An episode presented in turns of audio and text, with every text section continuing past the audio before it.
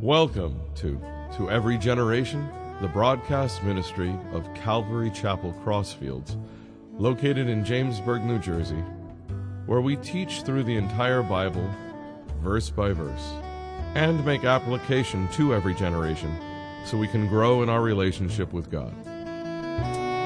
So I stole part of that title and put in Satan is still alive and living on planet Earth. Pastor Joe just prayed before, and I was just thinking about the uh, dryness of the area with the physical water. Pray today that God would fill our spiritual streams with His Holy Spirit to overflowing, because I think that's something that's really lacking uh, in this church, in other churches, in our land. And uh, going back to 1962, when prayer was removed from public schools. And in 1963, the Bible was removed. In 1980, the Ten Commandments were removed from public schools. Now, I want to read to you what the reason was that the Ten Commandments were removed. And this is verbatim. If the posted copies of the Ten Commandments are to have any effect at all, it will induce the school children to read, meditate upon, perhaps venerate and obey the commandments. This is not a permissible state objective under the Establishment Clause of the First Amendment.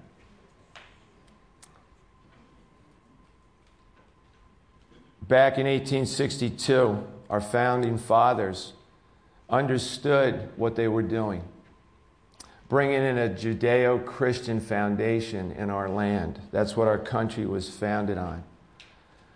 And then 118 years later, Supreme Court justices thought that they knew more than our founding fathers. It doesn't take a rocket scientist to see the repercussions of those decisions that have taken place in our land. We are still seeing the things. When President Obama came into office, one of the things he said was, This is no longer a Christian nation. Today in the newspaper, the Daily News, the parents of that poor lady that was gunned down, the newscaster, said, This is no longer a civilized nation. How far does it go? How far do we have to see this nation go? Jesus calls you and I the light of the world because we have Jesus in us. How much of Jesus do people see in us? You know, in, in this coming week, I know we have two days of an in service because I'm a public school teacher, and then in a couple weeks, hate to say this, teens, school starts again. Be back in school. Those same public schools that in 1962 and 63 did away with prayer in the Bible, I have good news. There are schools throughout the country that have prayer, that have Bible study they come in the form of Bible clubs, whatever their names may be. I want to encourage our youth that are here today to take a stand for Jesus Christ and go into your school this year, make it a new year, that you'll not only rally around the flagpole when they have prayer, but you'll get a group of believers and you'll have at least once a week a Bible study after school before after school activities begin, or half an hour before school begins. That's a challenge I give to all the youth. And a challenge I give to the parents is to pray that that takes place in your neighborhood schools because it's needed. 17 years after that one, one of those decisions, kids were praying in front of a locker in Kentucky, reading their Bible, and a 14 year old came up, shot two of them, and injured five. And we know what's taken place throughout our land. Open up the paper any day and you get heartbreaking news. You don't have to wait every week or month or three months. It seems like every day, right? There's something crazy going on. We're going to look at a, a, few scriptures today in Revelation. Revelation 1, 12 and 6 to 16 will be our first one. But with the teens, we're doing a study on the book of Revelation. And the book of Revelation is simply all about Jesus Christ. And I think it's so awesome. Pastor Joe is also doing uh, the book of Daniel, another prophetic book. I don't think it's a coincidence that uh, there's two prophetic books being taught about right now in this church. I think one of the things, uh, this is a team. This is God's team right here. And hopefully, all of you are starters on that team. You're all on the field. You're all taking the strategy from our head coach, Jesus Christ. And you're going out onto the playing field every day, whether it be in your home, your work, your, your schools, your business place, whatever it is. And you're fulfilling His commands. If you're not a starter, that means you're a substitute or a spectator. Jesus doesn't want spectators on his team, he doesn't want substitutes because he's given every believer his Holy Spirit, indwelling in him for the works, what he's called you and I to do. Every time we get the privilege to sit under God's word, He's trying to stretch us. He's trying to convict us. He's trying to get into our heads to wake us up, to shake us and wake us.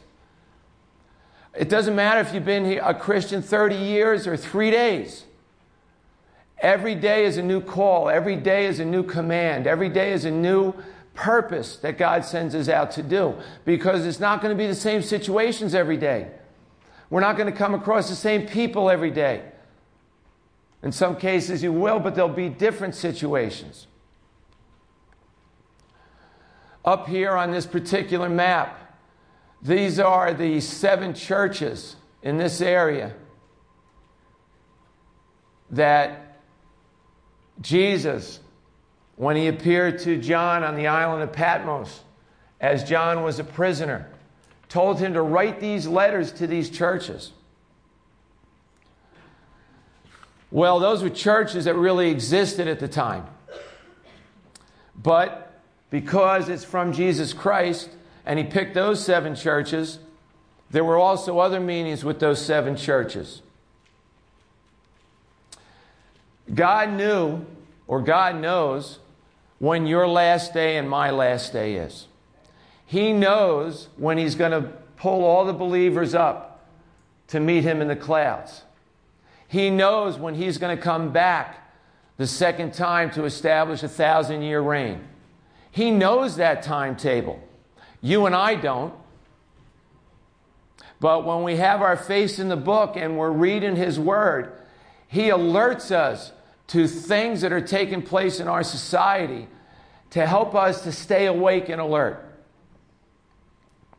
If you really believe that Satan is still alive and living on this planet, then how much more is it that Jesus Christ, the resurrected Jesus Christ, is alive who's the creator of heaven and earth, who's the creator of Satan, of you and me, has everything under control, and we need to be in tune with His Holy Spirit as we all merge forward in what He's called us to do. Now, in Revelation 12 12, it says, Therefore rejoice, O heavens, and you who dwell in them. Woe to the inhabitants of the earth and the sea. For the devil has come down to you having great wrath, because he knows that he has a short time. He has a short time. I was listening to Ravi Zacharias this morning, and he was talking about when he was on a plane and there was turbulence. And he was going up and down, and and people were told to relax, to put their head between their knees, and to breathe normally. And he pointed out that the pilot says, We're approaching our final destination.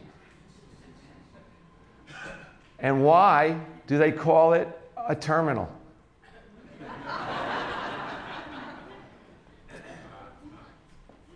He also said that there was more praying when people are up in a plane than there is on the earth when our feet are on the ground. Isn't that interesting? But how about if we really understood the times that we lived in and how important it is to be serious about these times?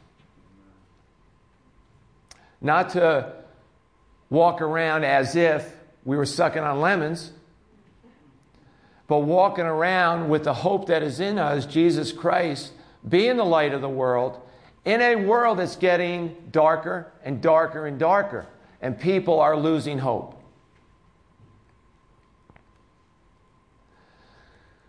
Wednesday night, we talked about Revelation 1, that's we're going to look at right now. Let's, matter of fact, let's jump into Revelation 1, verses 12 to 16.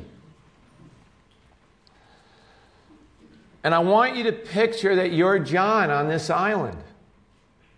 We have some great imaginations that we've developed over our lifetime.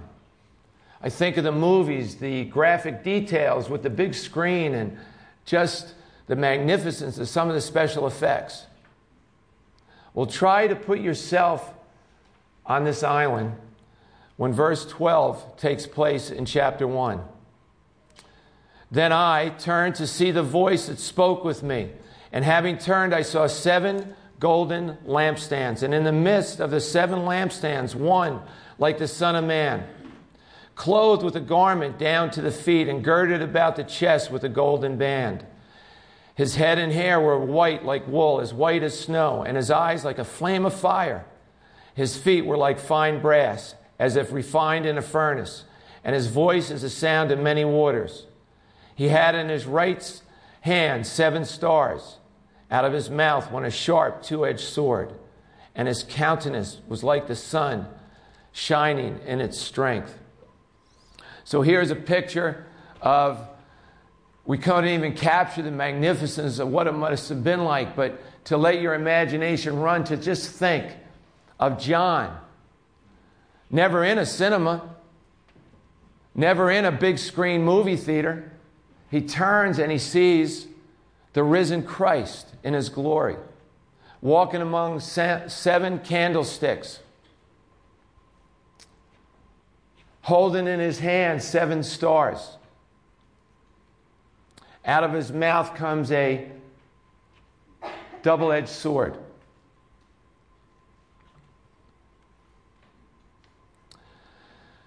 Real quick recap of what we talked about on Wednesday night was the three churches.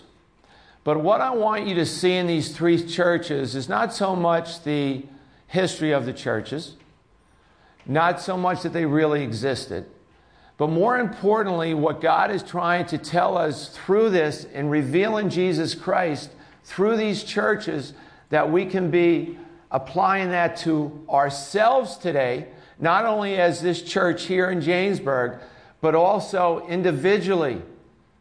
What God is trying to show us in the description of Himself, what He wants you and I to do the results of what we do, and you'll see this theme in the seven churches.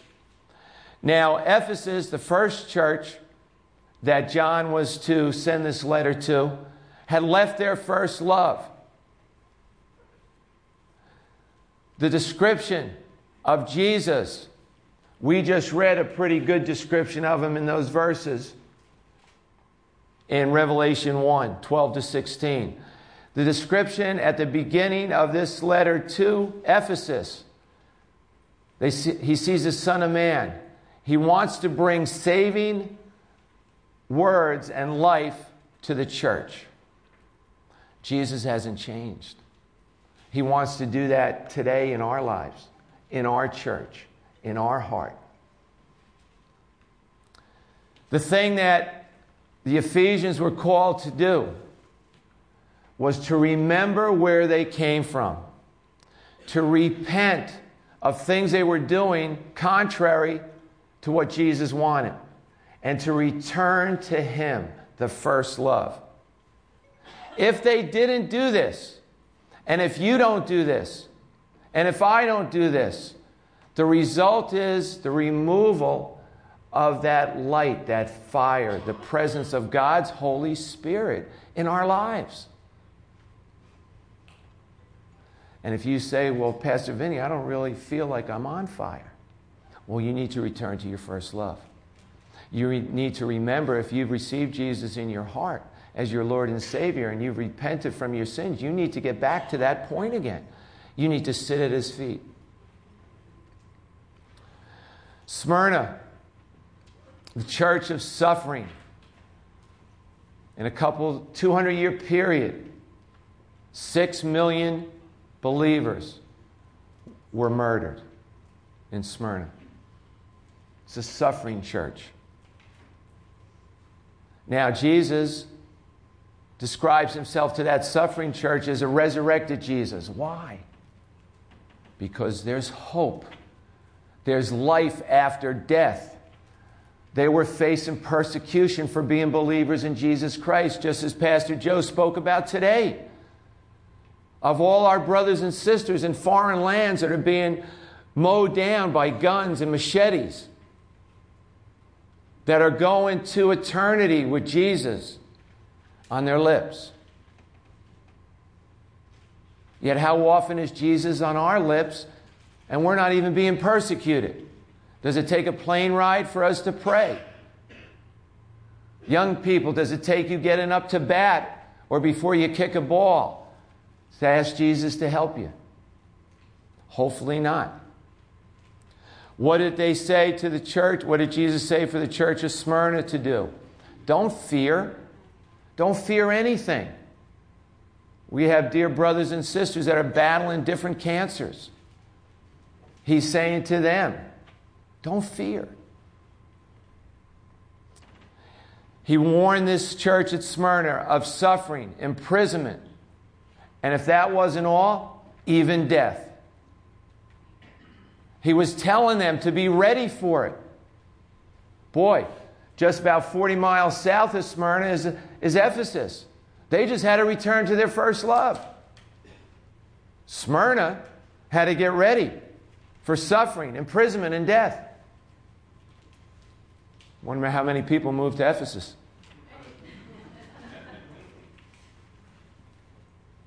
But remember, this is also a picture of the future churches. It's not only the churches in history, it's not only churches, but individuals as well. To that same church, God said to be overcomers. He's telling you and I to be overcomers, to overcome the situations in our life that bring us down, that cause us heartache and suffering. Because we can do all things through Christ who strengthen us. And the results of overcoming, the, the results of doing these things, is that we will be given a crown and will avoid a second death.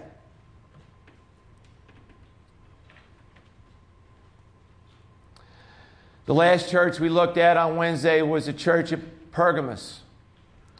Now you can see up here on the left, the church at Pergamos was a compromising church.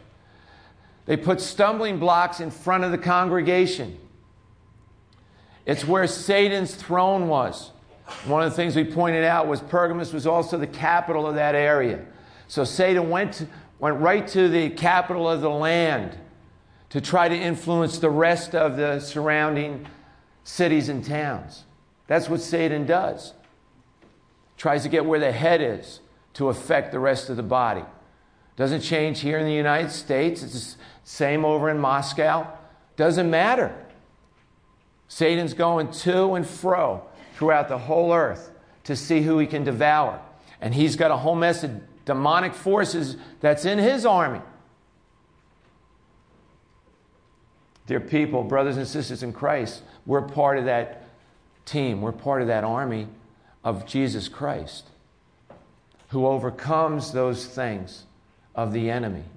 But there's millions and millions, I'm going to say billions of people that are under the influence of the evil one. The description of Jesus to the church of Pergamos was a sharp two edged sword was coming out of his mouth. And this was like a five to seven foot sword that could cut a man in half or split him down the middle. We need to be opened up by God's word. We need to expose ourselves to the sword of the Spirit so we get out of where we are. We're too comfortable in this land. We're too comfortable in this church. We're too comfortable on Jesus' team. Maybe that's because we're not first stringers. Maybe because we're not in the game, we're watching the game. We need to be on the field participating. Jesus told the church at Pergamos to repent. We talked about repenting. I'm following a certain way. I needed to turn and head in the other direction. And the results of that, if you don't do it, is that Jesus will fight you. There'll be a conflict with Jesus Christ and with His Word. His Word will be conflicting to your spirit. We want His Word to be a challenge to us, to be a comfort to us, to propel us to action. But if it's stretching you, you need to see why is that stretching us at this point of our lives? What's going on? And you need to turn and sit at Jesus' feet so he can pour into you his game plan for that day, that situation, whatever's going on in your life. And he says if you do these things, He'll give you the hidden manna. Remember in Egypt, the hidden manna that came from heaven and fed those people. Well, his manna, he's the bread of life. Jesus is the bread of life. We can partake of him 365, seven days a week for the rest of our lives to be nourished spiritually. Do we take advantage of that? Or do we just go around taking little bits and pieces of what tickles our ears in His Word? He also promises us if we do this, that there's a white stone with a new name on it. A white stone back in those days was a sign of acceptance, of approval. You're accepted, you're beloved in Christ. He loves you and me. He died for you and me. He showed his love by his sacrificial death on the cross. You are not here by coincidence. You're never here by coincidence. You're here to hear the living God speak through his living word.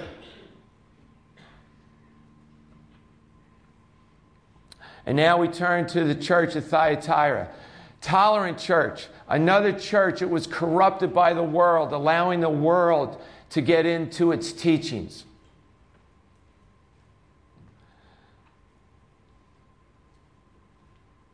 Let's take a look at Revelation chapter 2 verses 18 to 29.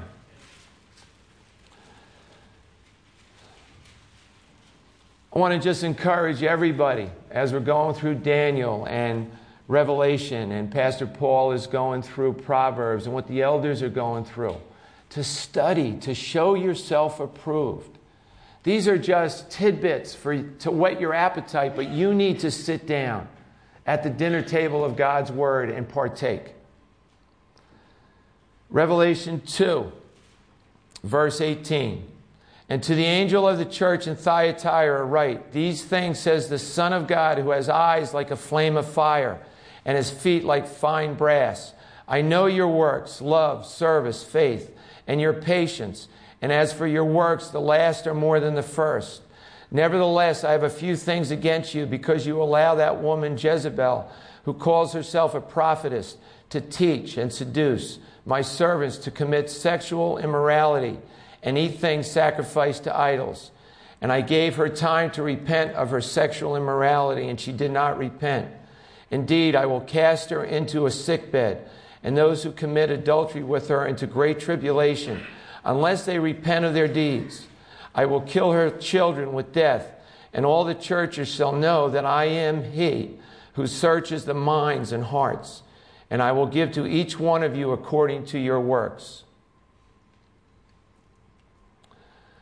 Now, to you I say, and to the rest in Thyatira, as many as do not have this doctrine, who have not known the depths of Satan, as they say, I will put on you no other burden, But hold fast what you have till I come.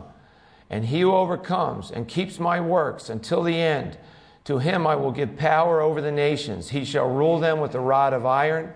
They shall be dashed to pieces like the potter's vessels, as I also have received from my Father. And I will give him the morning star. He who has an ear, let him hear what the Spirit says to the churches. So we have, you can take just that those verses, and you can spend almost a year on those verses. We're not going to look in detail at every word that I just read, but what I want to point out to you is a few things. Jezebel, the prophetess, false teachings getting into the church, sexual immorality, idol worship, the laity being suppressed by people in a hierarchy in the church. Statues being built up to men and even to God to be prayed to and worshiped. A form of the paganism that came in through Rome and Greece into the church. Notice the description of Jesus here. His eyes were like a flame of fire. Picture a flame of fire just coming from someone's eyes. The piercing, the, the, uh, what it's telling you must be just looking through you. That type of feeling. Notice also the description that his feet were of brass. Brass in the scriptures is a sign of judgment. You and I, if we're believers in Jesus Christ, our sins have been judged. We are innocent and free in Jesus Christ. If you're not a believer in Jesus, there's a judgment coming. There's a judgment coming. You're going to be judged for what you've done with Christ.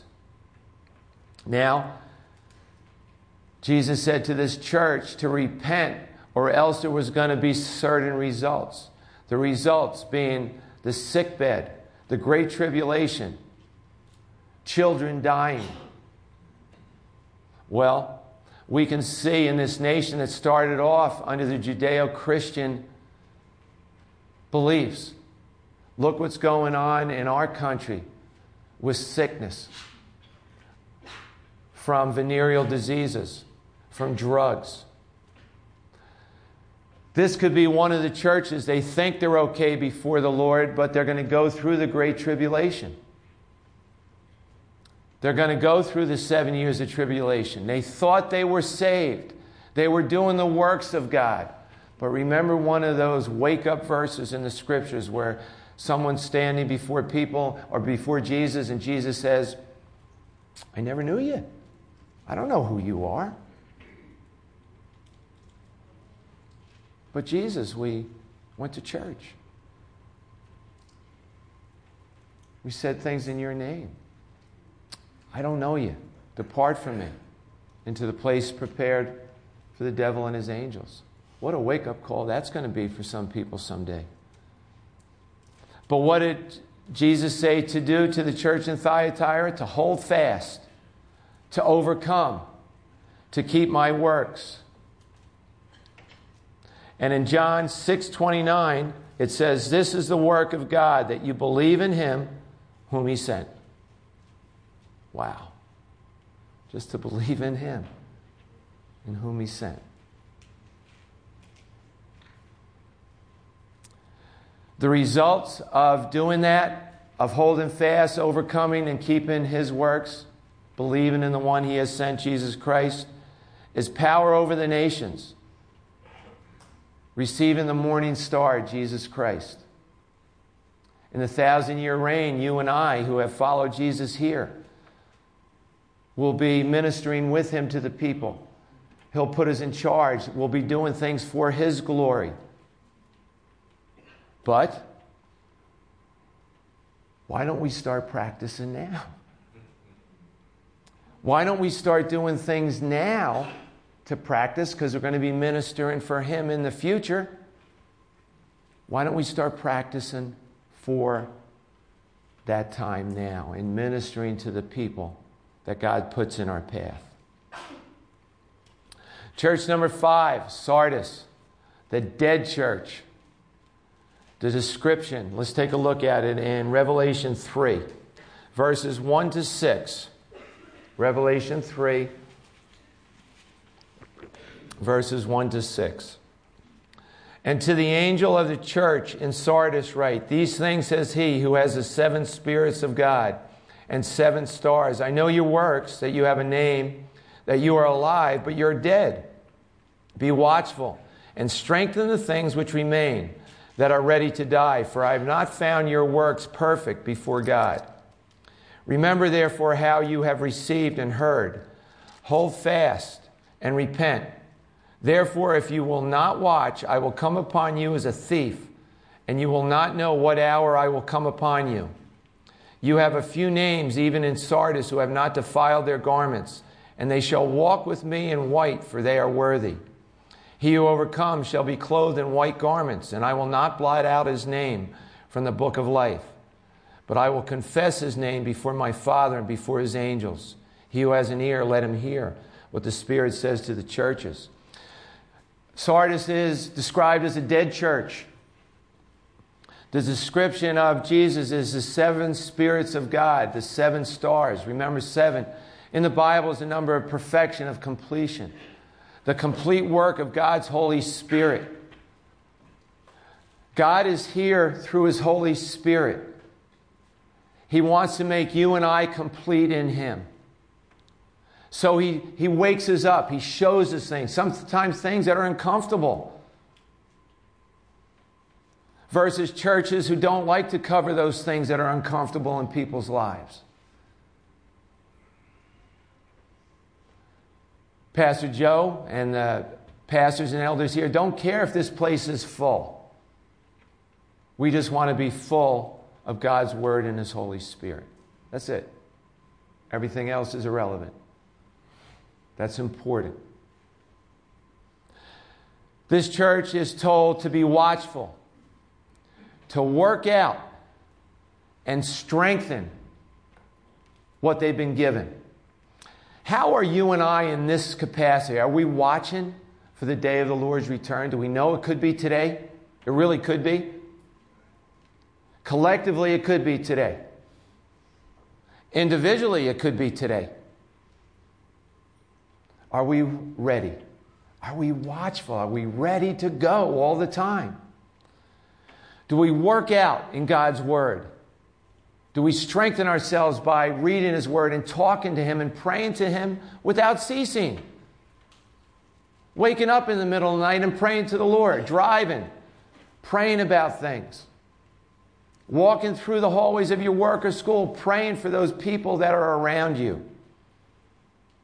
Notice here also to remember what you've received and what you've heard is the exhortation to this church to hold fast those things of God.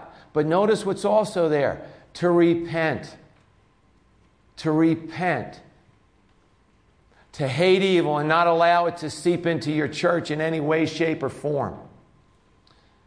If they don't do this, there's a result, just like the other things. He'll come as a thief. And if you've ever been robbed, you know the thief. You didn't know the thief was coming if you were robbed. You didn't know it. Just happened. And Jesus is warning he'll come as a thief. Because you're not watchful, you're not ready, you're not working out, you're not strengthened, you're not remembering that he could come back at any time. But if you do those things, if you're watchful, if you work out, if you remember, if you hold fast, if you repent,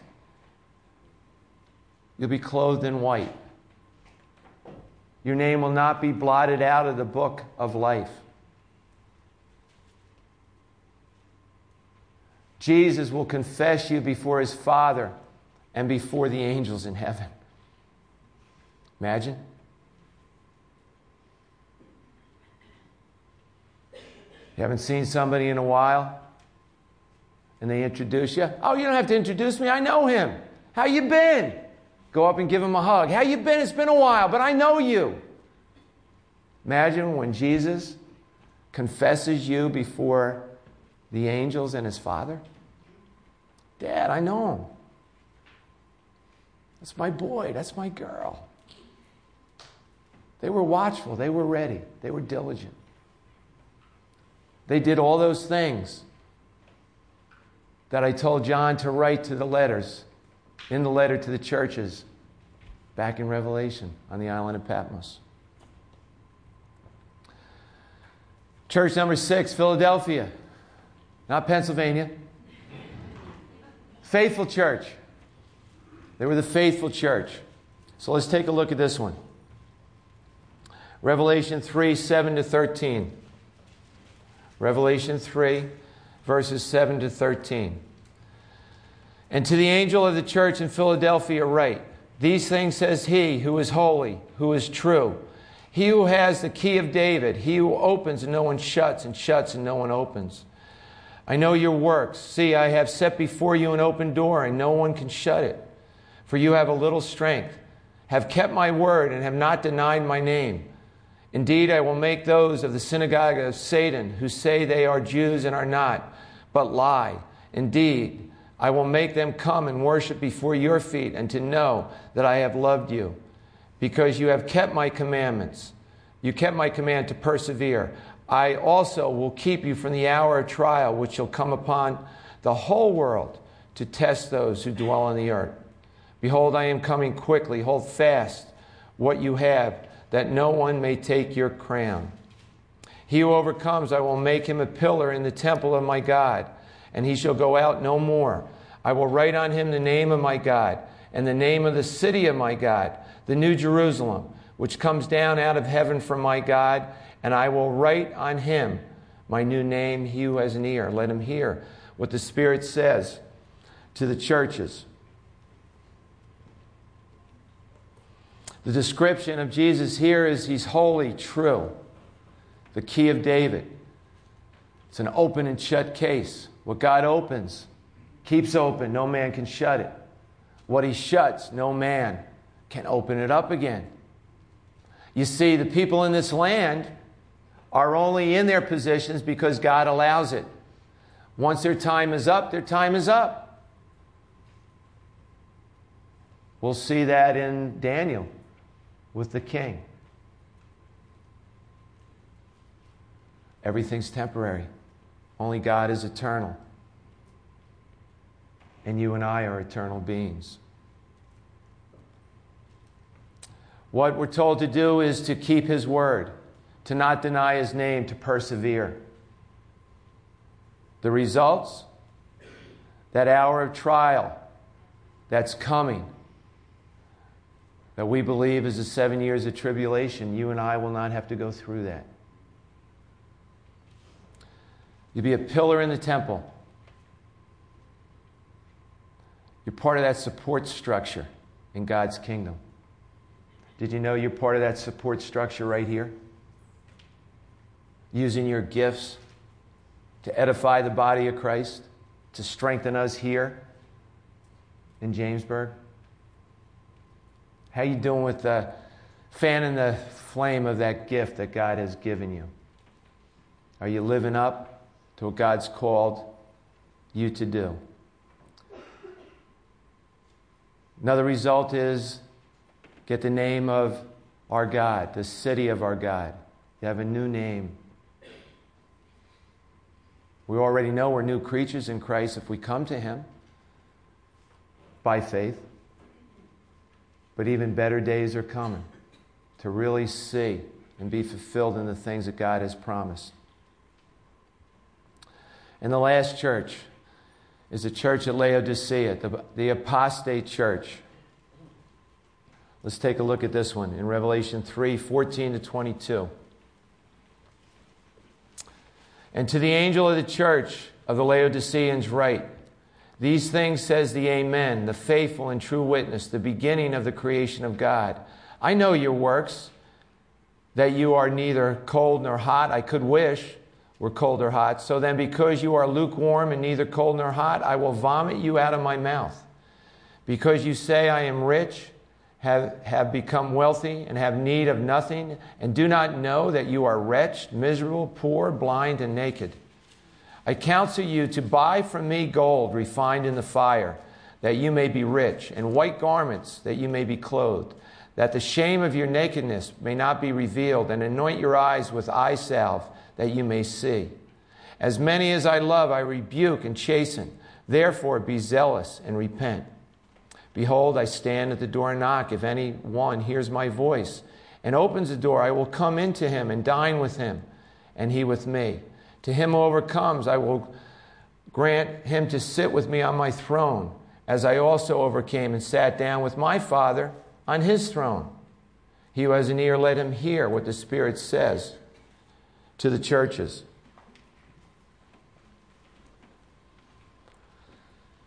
The apostate church, they abandoned the teachings of Jesus. Do you know how many churches? There are 300,000 churches in the United States of America, approximately. Do you know how many of those 300,000 churches have abandoned the teachings of Jesus to go with the teachings of men or traditions? I have good news. Not this one. Not this one. We live in a time of apostasy throughout the world, throughout our land. No wonder there's so much hopelessness. No wonder there's so much going on every day that is heartbreaking. Notice in this description, Jesus is the Amen, the beginning and the end. He's the faithful and true witness. He's the creative force behind everything. The warning, of course, was to the lukewarm church. They weren't either hot or cold. What are you? What am I? Hopefully, we're on fire. We're hot.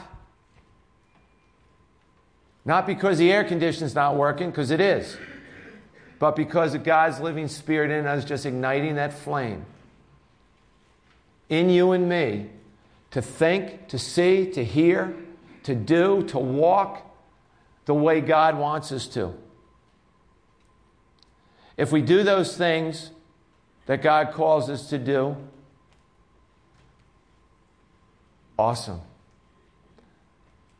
If we're not doing those things, God says to buy gold and white garments and anoint the eyes. What does that mean?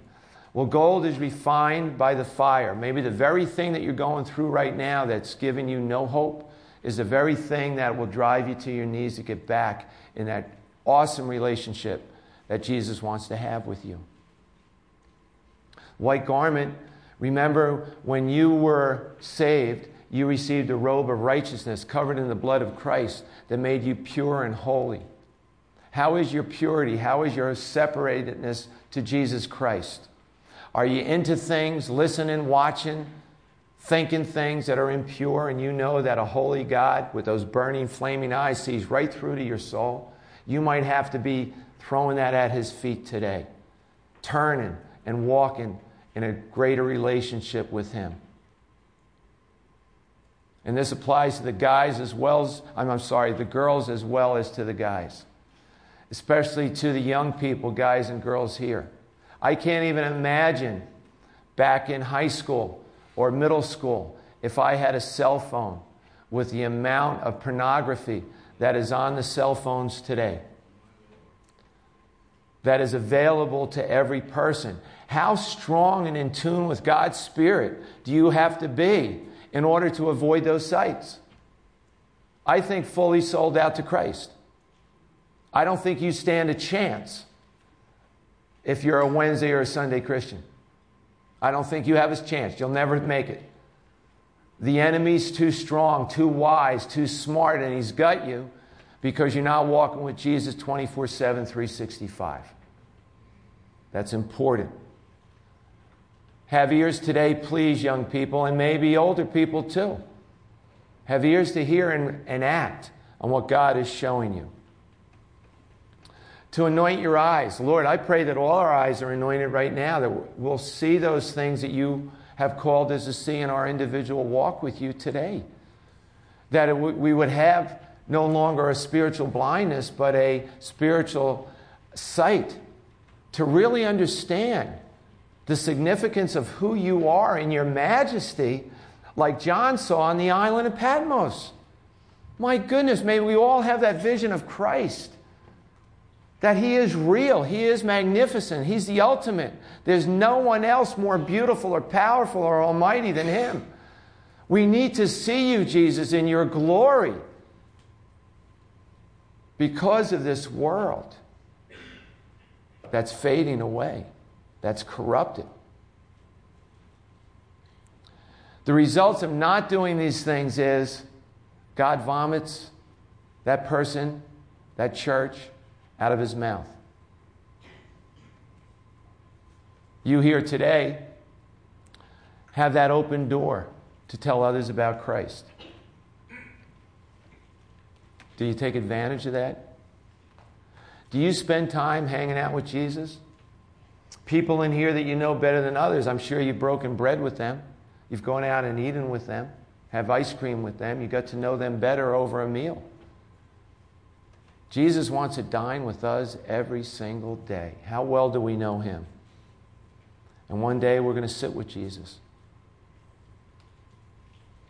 But the only time we should be sitting with Jesus right now is at his feet to get the game plan for the day to go out into the world. Okay, now, I'm going to give you some terms, cover a few things, and then wrap up. Narcissism. I've heard this word a lot from our pastor Joe over the years, teaching right from up here. Extreme selfishness is what it means it's an interest in the self over others. This is one of the problems in our society today narcissism. Others don't matter. But yet, Jesus showed us that he was a servant of all. Hedonism. All that counts is self pleasure. We live in a hedonistic society. We do. People are just looking for pleasure at the expense of all kinds of things, including their families, their relationship with God. Let me ask you a question for this church and for all the churches out there, but we're more concerned with this church. Is this church focused on man or on Jesus Christ? It's on Jesus Christ. Amen. But there are churches that are people pleasers that try to focus on man. The term liberalism, a belief in the tolerance and the gradual reform in moral, religious, and political matters. I'm going to read that one more time because that has definitely impacted the churches in our nation. The belief in tolerance and gradual reform in moral, religious, and political matters. Governments have legalized sin, but I got great news. God has not changed his mind.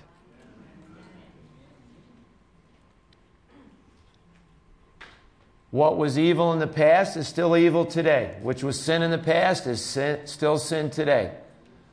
No law can change God's mind. Churches have become desensitized to evil, and there's a lot of liberalism in the church. There's a dumbed down gospel, staying away from controversial issues. I praise God, you won't hear that in this church. There's permissive pastors. There are sin justifiers. There are lukewarm Christians. There's same sex marriages. There's godless entertainment. There's evolution defenders. There's satanic sympathizers. There's witchcraft. There's pornography. There's blasphemy. There's a glorification of sin in our land. Biblical truth is being downplayed or mocked. American history is being rewritten. There's attack on God ordained marriages and families. Terrible statistic. Less than 50% of evangelical Christians are registered to vote in our country. And less than 50% of those who are registered vote.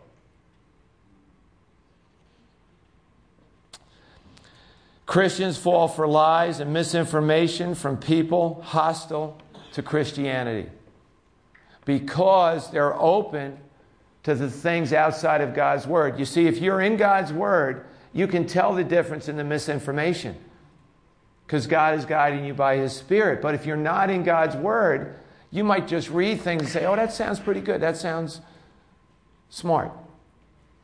But it's just appealing to your flesh. We need to return to the biblical church. We need to preach the truth. And a couple things for both teens, preteens, and parents before I wrap up is two things that are one's coming out, I think, in 2016 on Fox, and the other thing has been going on, uh, as I know, for at least all last year and probably through the summer. The first thing is there's going to be a television show coming out on Fox that is called Lucifer. And it's the reinvention of himself. He's going to be a likable person. He's too bored in hell, so he leaves hell and he moves to LA.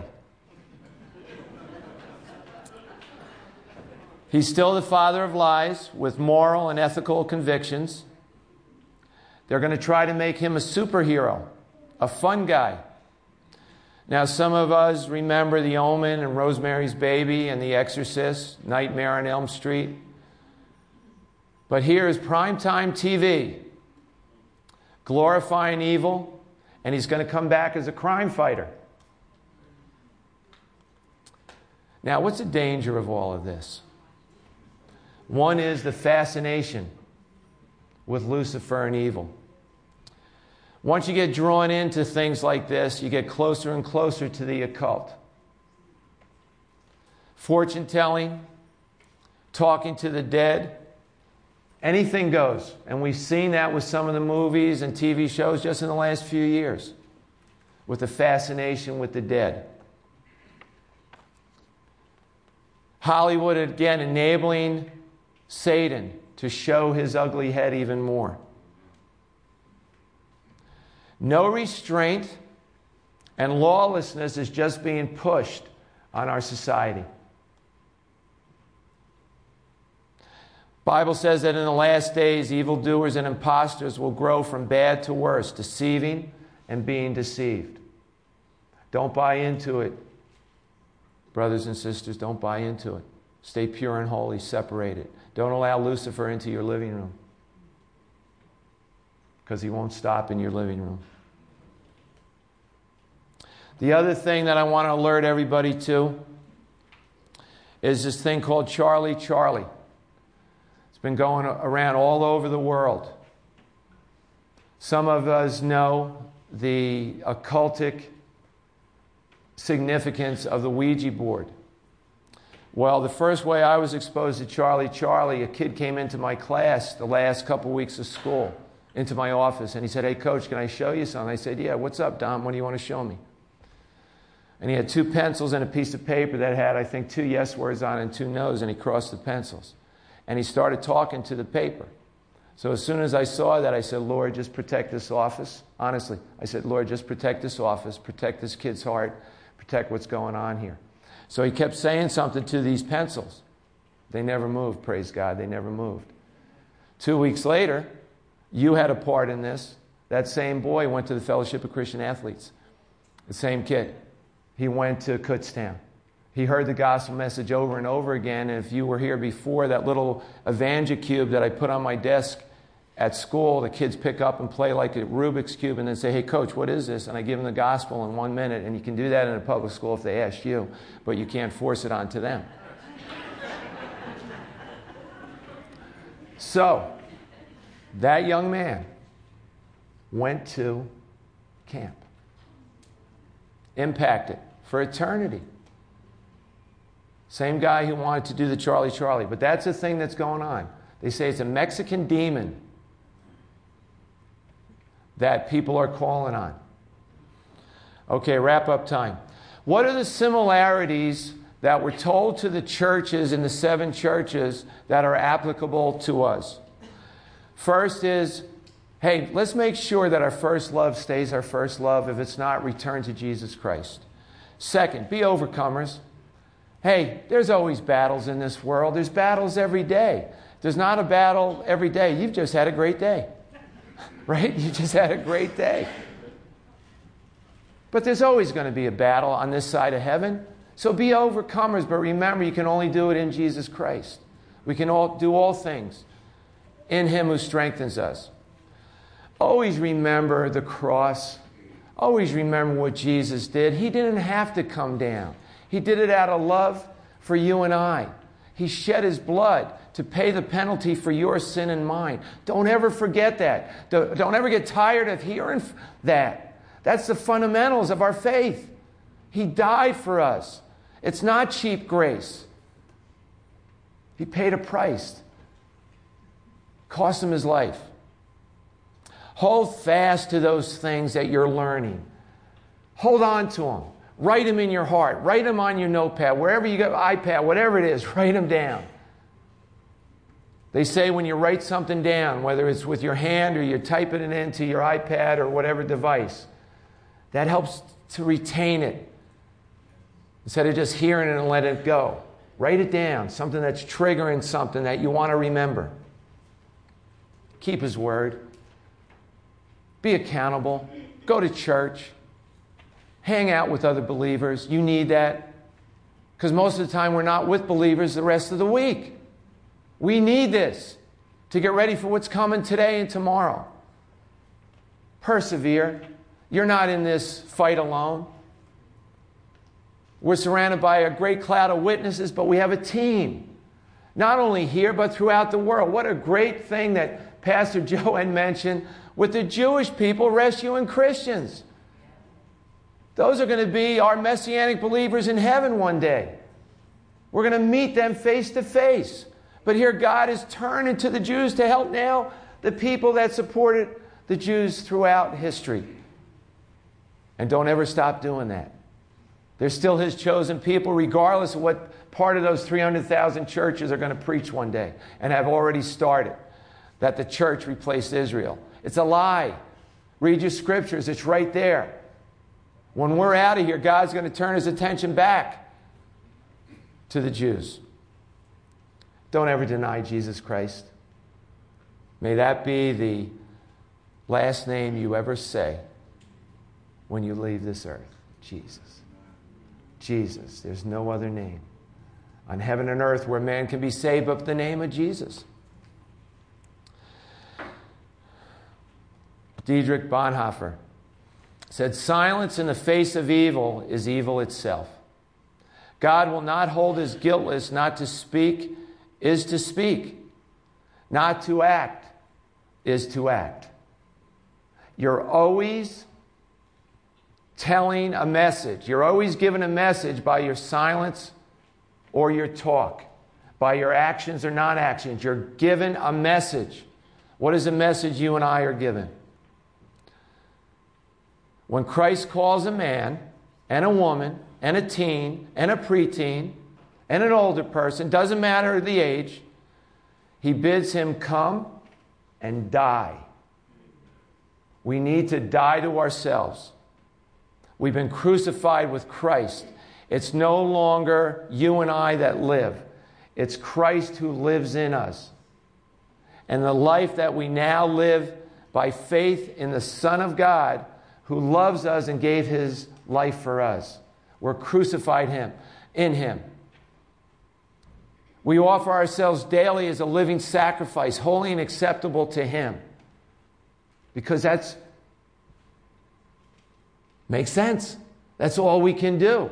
And not to be transformed by this world and fit into its mold or conformed, I'm sorry, conformed to this world, but be transformed by the washing of our mind with the Word of God, cleansing us and filling us to be those first online, first players, the first string going onto the playing field. In Matthew 5:13 it says you are the salt of the earth, but if the salt loses its saltiness, how can it be made salty again? It is no longer good for anything except to be thrown out and trampled underfoot. You might be here today and you don't feel like you fit any of these things here today. Well, that's why God loves you so much and He's telling you. Let's get that saltiness back. Let's get going again to that place where God wants us to be. Our delay in making decisions for Christ, our delay in moving forward with Jesus Christ, prevents the decaying of this world. So let's delay that decay by being men and women, boys and girls, teenagers for Christ to be used in whatever way God wants us to be used. But we have to do this to delay the decay. We have to read His Word and obey it. We have to pray always. We have to spread His Word. We have to tell others, and we're going to make disciples.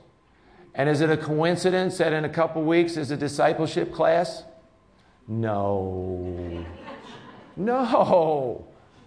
Because this is what God is calling us to do to fulfill the Great Commission, and we can do it together. What is more important? Seriously, what is more important? Nothing. Except where you and I are going to spend eternity and where this world is going to spend eternity. Do we care enough to be inconvenienced to tell others about Jesus Christ along with our team?